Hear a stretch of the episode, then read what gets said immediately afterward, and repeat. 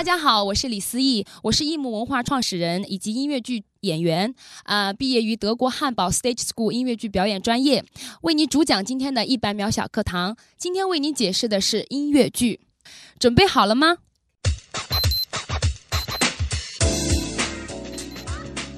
那什么是音乐剧呢？音乐剧早期译为歌舞剧，也就是英文的 music theater。呃，是一种舞台艺术的形式，结合了歌唱、对白、表演、舞蹈，通过歌曲、台词、音乐、肢体动作等的紧密结合，把故事情节呢以及其中所蕴含的情感表现出来。虽然音乐剧和歌剧、舞剧、话剧等表舞台表演形式有相似之处，但它的独特之处就在于它对歌曲、对白、肢体动作、表演等等因素都给予了同样的重视。音乐剧在全世界各地都有上演，但演出最频密的地方是美国纽约市的百老汇以及英国的伦敦西区。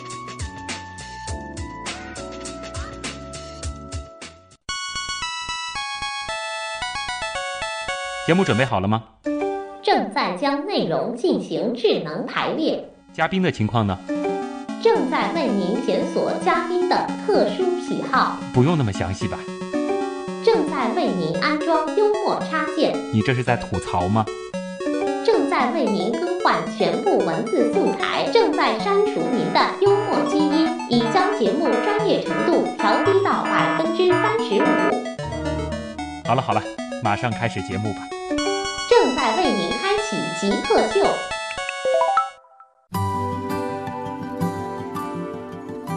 欢迎来到本周的极客秀。大家好，我是曾经上过戏剧表演课，但是舞蹈和声乐部分险些不及格的徐东。大家好，我是李思义，我是音乐剧专业出身的音乐剧人。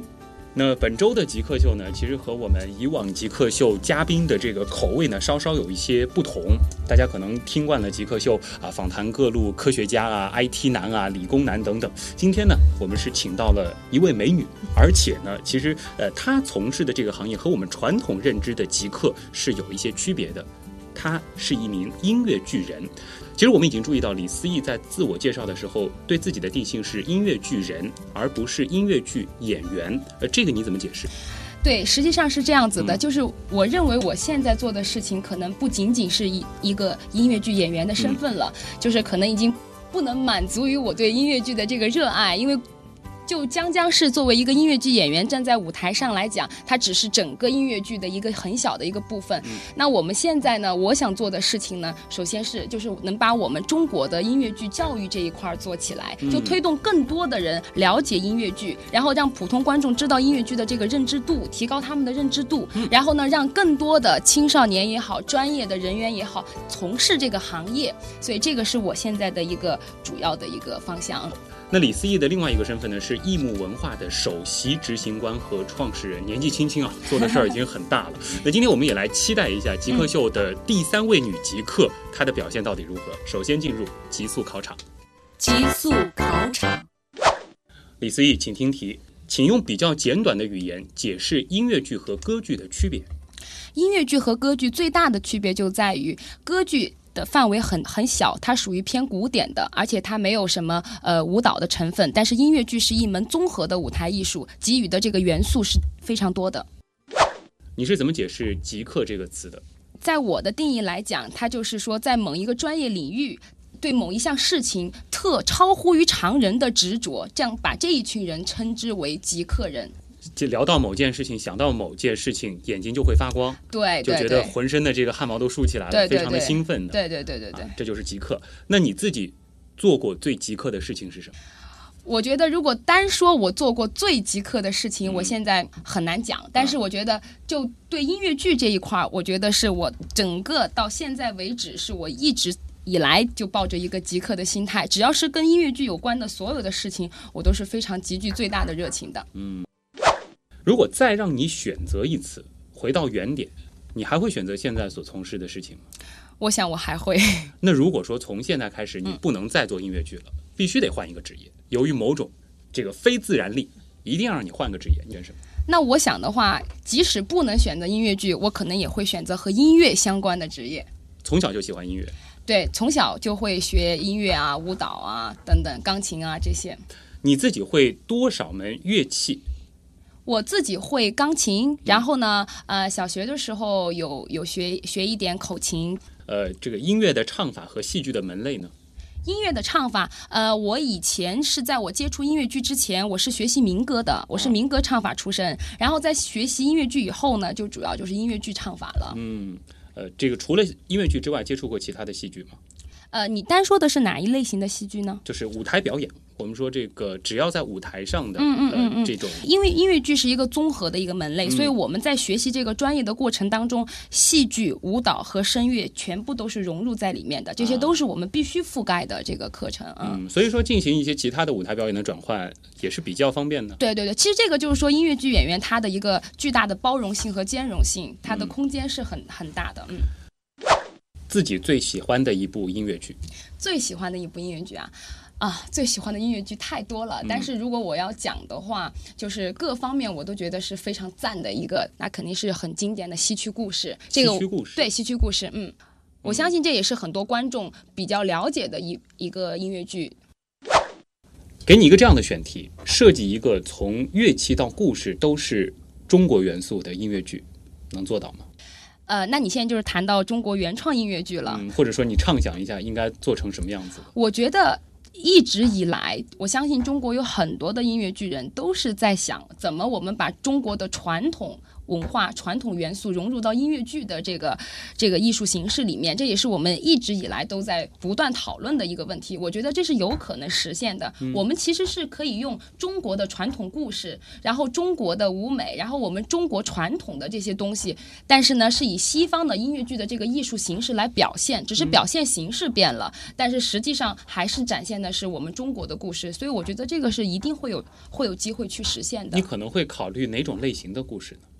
我觉得，如果要真正做一个特别代表中国的故事的话，我可能会考虑，呃，就是啊，中国的几大传统的故事。如果要从爱情讲的话，《梁山伯祝英台》或者是《孟姜女》等等这一系列，就是特别传统，然后特别有中国文化情节的，而且能融入到我们中国一些就是传统艺术，像京剧啊，像这一些呃元素进去的音乐剧。哎，这应该是挺好看的一部啊。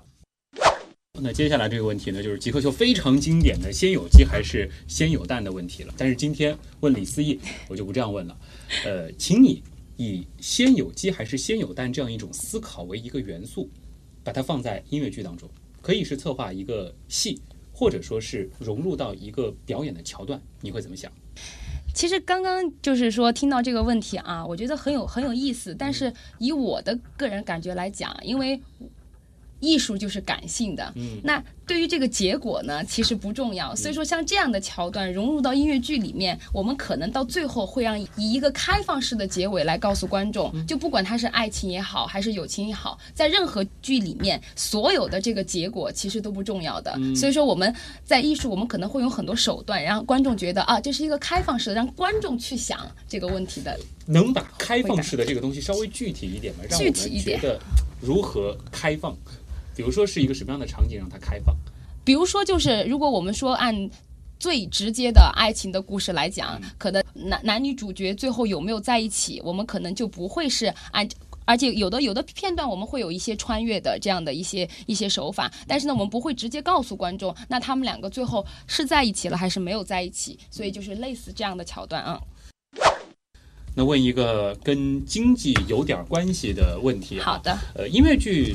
整个制作的这个成本在戏剧门类当中算是比较大的嘛？对，相当的大。这个，但是这个是要看是小剧场还是大剧场的制作。像之前就是说，我们中国大家现在听到的中文版的制作，像《猫》啊、《妈妈咪呀》，就像这种同样大制作的这种戏，那《猫》的成本还会大于这个《妈妈咪呀》的这个成本。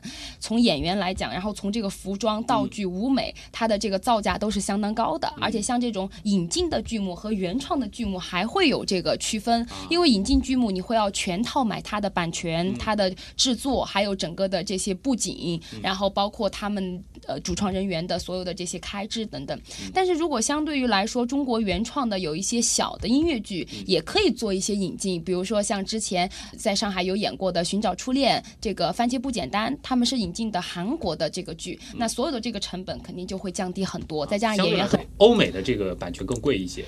呃，对，而且版权它是分公司的，就是说欧美同样一个剧，你要看这个公司它的这个版权的这个定价是怎么样的，而且它买的这个方式有很多种，就不见得你要整套买下来，可能你只买了剧本，回来你再落地制作音乐的部分、舞蹈的部分，这些这些都是要看公司与公司去谈。好，这个我们先不展开。好的其实我要问的一个比较关键的就是，你其实其中提到的几个成本都是比较大的，对呃，比如说呃舞美设计，对比如说这个服装，对呃，那么在服装当中，你曾经作为一个音乐剧演员的时候穿过的比较贵的服装多少钱一套？有印象吗？啊，这个其实我可以举个简单的例子，就是咱们之前《妈妈咪呀》的这个音乐剧里面呢，我们所有的服装还有这个配饰首饰都是按英国按这个国际标准来制作的，包括很多一大部分都是欧那个英国进过来的。我们其中一个主演演贪雅妈妈的这个，她的假发，光是那个假发从英国做就是三千英镑。哦，对，好，那请问，当时作为一个演员的你，嗯。需要多少场演出，大概能够买这样一个假发？啊、这个问题好尖锐。我想想啊，相当于就是说，我要一个月，我们不带休息，嗯。不带休息每每天八场的演出，也许可以，买一个这样的也许可以，对三千英镑的对，而且要是每天，我现在说的是中间没有任何转场休息一场。结束了，接着一场，一场结束了，接着按理说一周是八场，就新旧新天是两场，啊但是说在中国你要达到每周都演八场，这个场次是很难讲的。嗯，好，大家自己来算一下这道题啊。那么以你现在，因为你现在其实是开始自己创业了，对对对以你现在的这个收入水平，你大约多久能够买这样一个假发？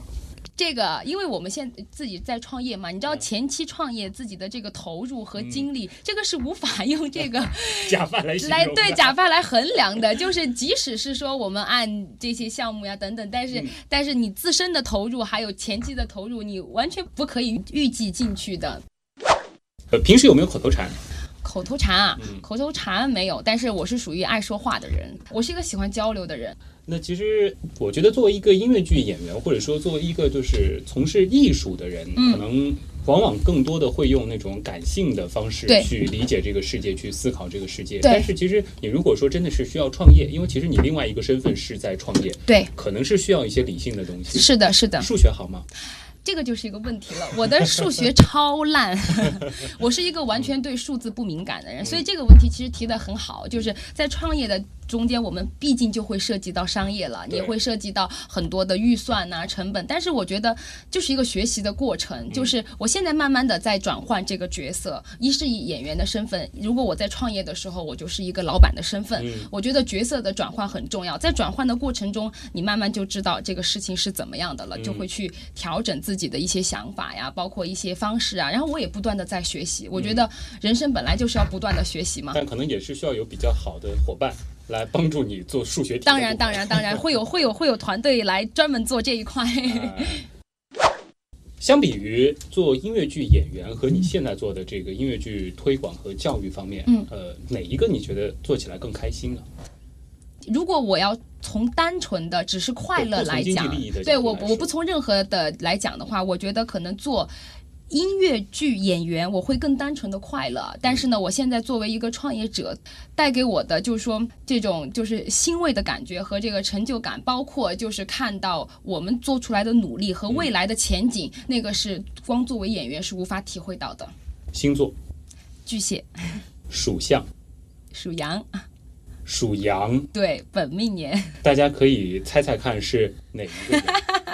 是七打头的那个羊，还是九打头的那个羊？对，这个留给大家去嗯，去想吧。总之，李思义很年轻，年轻的我也有些出乎意料，在他年轻的同时带来的这种呃成熟，或者说是对某一个事情的这种追求，谢谢谢谢当然也能看到你身上的这种朝气。那么极速考场部分咱们就先聊到这儿，接下来呢就进入极客秀访谈的主体部分。你觉得什么是极客？具有互联网思维的、有创新意识的一帮理工科男。极客，我觉得跟黑客有点像吗。用一些很正常的东西做出一些很不正常的东西，就是民间科学家一样的人。头脑很聪明，可能有点小怪异。做事很有自己的范儿，很有潮流，对科技这种东西有一些独到的理解，会搞一些自己的小玩意儿啊，然后 DIY 能力比较强。印象中比较 crazy 那种感觉，非常聪明，非常有动力，非常有想法、有想象力的一种。Smart，精力充沛。嗯，有点像技术宅之类的吧。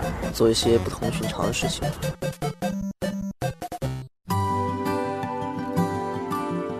欢迎回来，这里是极客秀。大家好，我是曾经上过戏剧表演课，但是舞蹈和声乐部分险些不及格的徐东。大家好，我是李思义，我是音乐剧专业出身的音乐剧人。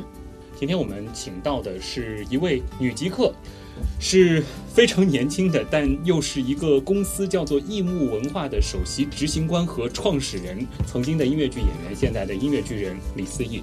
前面也提到了，李思义是属羊的，对，嗯，旭东是属龙的，啊，真的是让我有些感慨啊。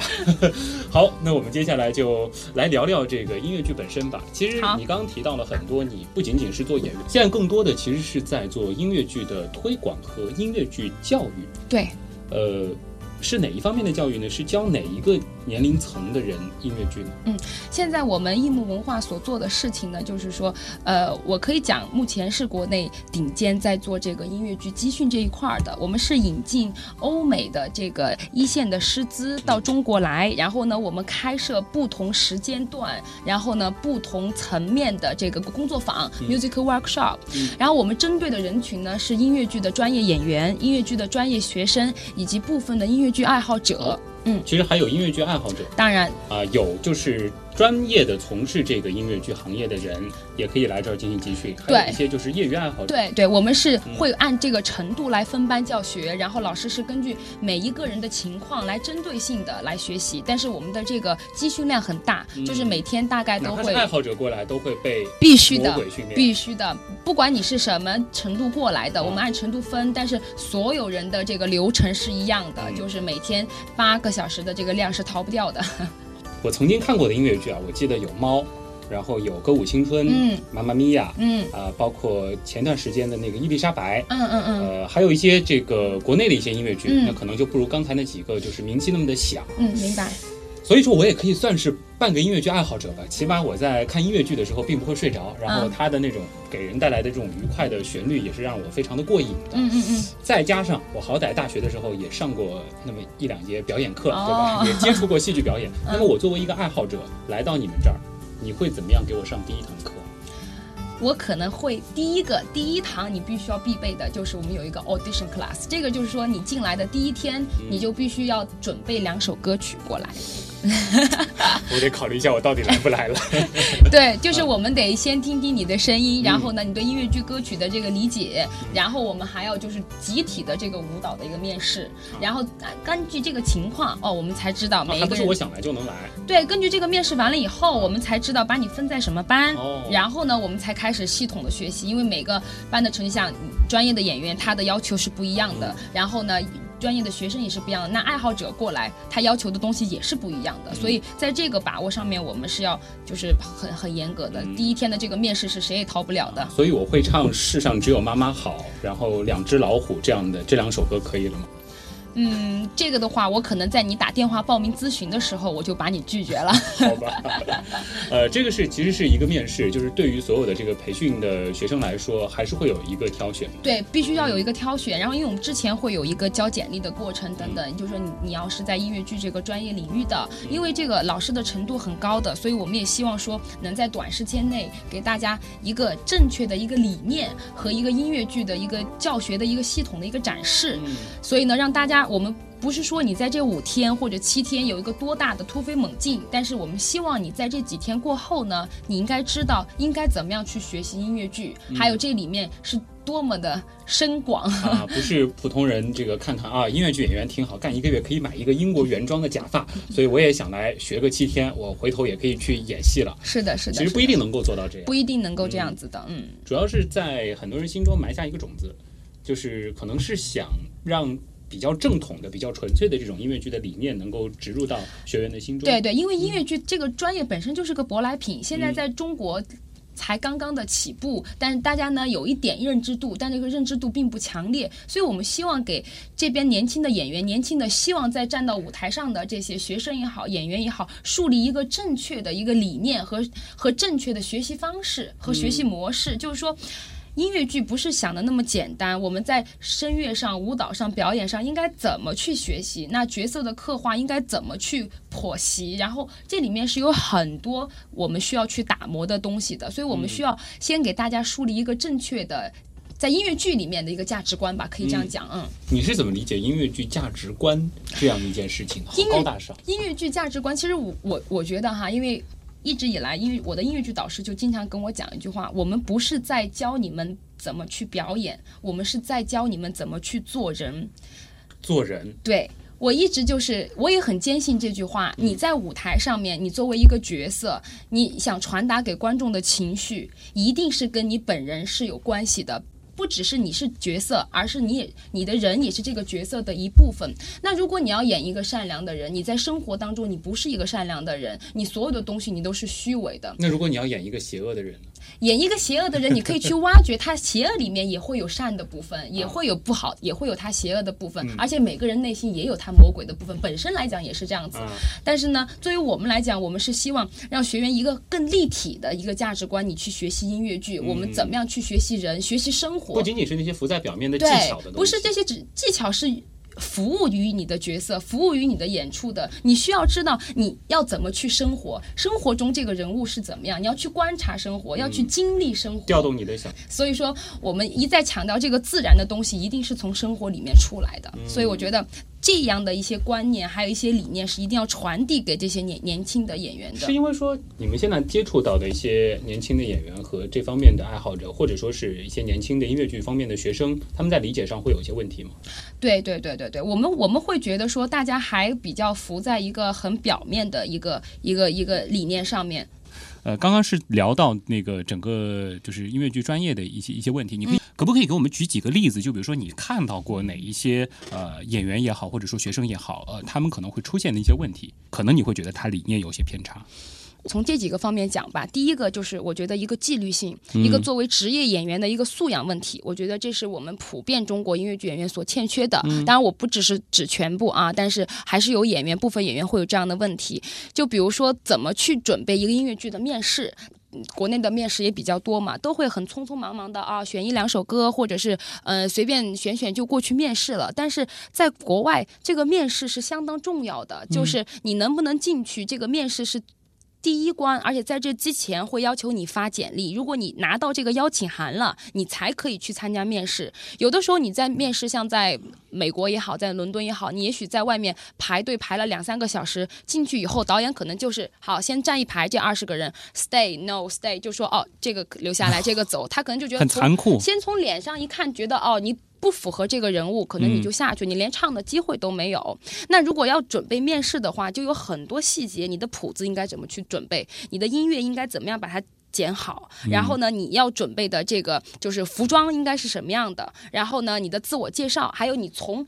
你从这个门口一进去，见到面试官这几步路该怎么走，这些都是需要去去打磨一个一个形象的展示的。需要给人一种我是一个职业人的感受，我是一个职业。对，就是说一切这些细节都体现了你的专业性和职业性。这个是我我我现在也是不断的在给他们灌输的一种观概念，就是我们要做什么叫专业，什么叫职业。是这样一个概念，的确是有一点就是音乐剧人化的一个塑造，对吧？你得把自己真的是当一个音乐剧人，对，而不是说音乐剧是我从事的一个一个一个行当。对对，我觉得不管任何一个职业，你如果做到这个职业了，你你你你要说你是这个职业的专业。你是属于这个专业，那我们一定要注重细节，要注重你的纪律性，你的这个守时的观念。我们说九点钟开始排练，就意味着你八点四十五已经到场，自己热好身，换好衣服。九点钟我们说的是准时开始，而不是说九点钟所有演员到场。像这一系列的一些